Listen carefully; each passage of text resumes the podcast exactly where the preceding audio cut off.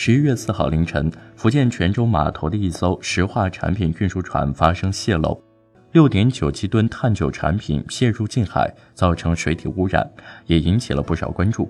有不少当地居民在社交媒体上求助。在石油化工中，碳九是在石油提炼时获得的一系列含碳数量在九左右的碳氢化合物。它们的沸点相似，难以进一步分离，所以往往就这样混在一起使用。石油最主要的用途是提炼汽油和柴油。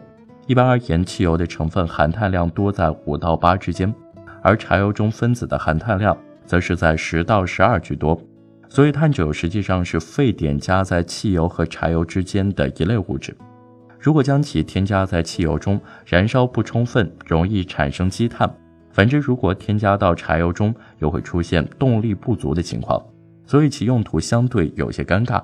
尽管有些燃油机可以使用碳九，但毕竟远不及汽油机和柴油机那么普及，所以只有寻找其他的一些用途。但是碳九在加工中有一个重要环节——重整。刚刚从石油中裂解出来的碳九主要是脂肪烃，也就是一些没有苯环的物质。经过重整之后，这些脂肪烃发生方构化反应，从而得到很多芳烃物质，其中包括异丙苯、甲乙苯、三甲苯等物质。换句话说，碳九其实有两种，一种为裂解碳九，另一种则是重整碳九。两类物质的成分有很大区别，对环境的危害也不同。目前的公开报道没有明确结论，到底泄漏的是哪一种，是这次污染问题的关键。如果是裂解碳九，那么长期健康风险不大，经济损失很大。从目前状况判断，本次泄漏事件中的碳九是裂解碳九的可能性较大。它是没有经过方构化重整的原料，其状态与气味均与汽油非常相似。一旦出现泄漏，和汽油或柴油一样，密度较小的裂解碳九也会迅速铺满水面，给清洁工作造成很大麻烦。而在事发地有很多养殖户承包的渔场，因为这些碳九很容易造成水产缺氧，从而导致死亡，带来很大的经济损失。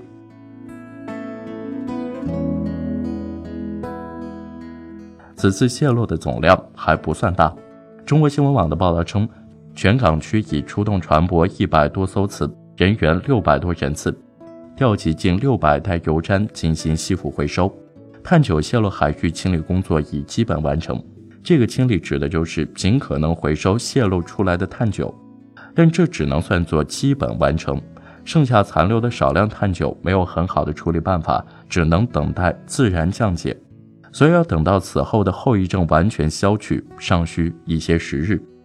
首先，碳九的沸点只略高于汽油，挥发性较大，而在清理过程中。存于犄角旮旯中的碳九很难被清除，它们只有靠挥发逸散，由此带来的空气污染也将是持续过程。周边的居民可能会在长达一周的时间里都能闻到明显的气味。其次，碳九是一种凉溶剂，而渔民所用的一些浮子、泡沫乃至渔网都是由有机物构成。经过浸泡之后，这些设备都会发生腐蚀，而腐蚀之后得到的副产品。也可能会对海洋造成污染。最后，最关键的一点就是对海产品的影响。裂解碳九的毒性相对不大，也没有已知致癌风险，但它毕竟还是污染物。无论是鱼虾还是蟹贝，经过此次污染之后，都会吸收一些有毒有害的成分，而这些物质又不是一般的水产养殖会监控的物质。换句话说，如果没有应急预案，它们也会顺利的通过检测。流入到餐桌上，所以如何监控受污染区域的水产品品质，将是当地相关部门接下来最重要的难题。倘若无法给出公开、透明、可信的监控，必将连累更大范围内的海产品。如果是重整碳九，麻烦可就多了。重整碳九中的芳香烃含量较高，它们的气味较为特殊，有一股令人不悦的芳香味，与汽油明显不同。芳烃物质的活泼性相对更高，毒性也更高。例如，异丙苯作为典型的碳九芳烃，它的分解方式就比脂肪烃更复杂。化学产业中，异丙苯是生产丙酮和苯酚的主要原料，其原因则是它很容易就和过氧化氢发生反应，然后再断裂成自由基。实际上，在有光照的前提下，大多数芳香烃都会很容易发生一些自由基反应，因此形成的副产物异常复杂。而在海洋这样的富氯元素的环境，必然的结果便是会形成一些含氯的芳烃。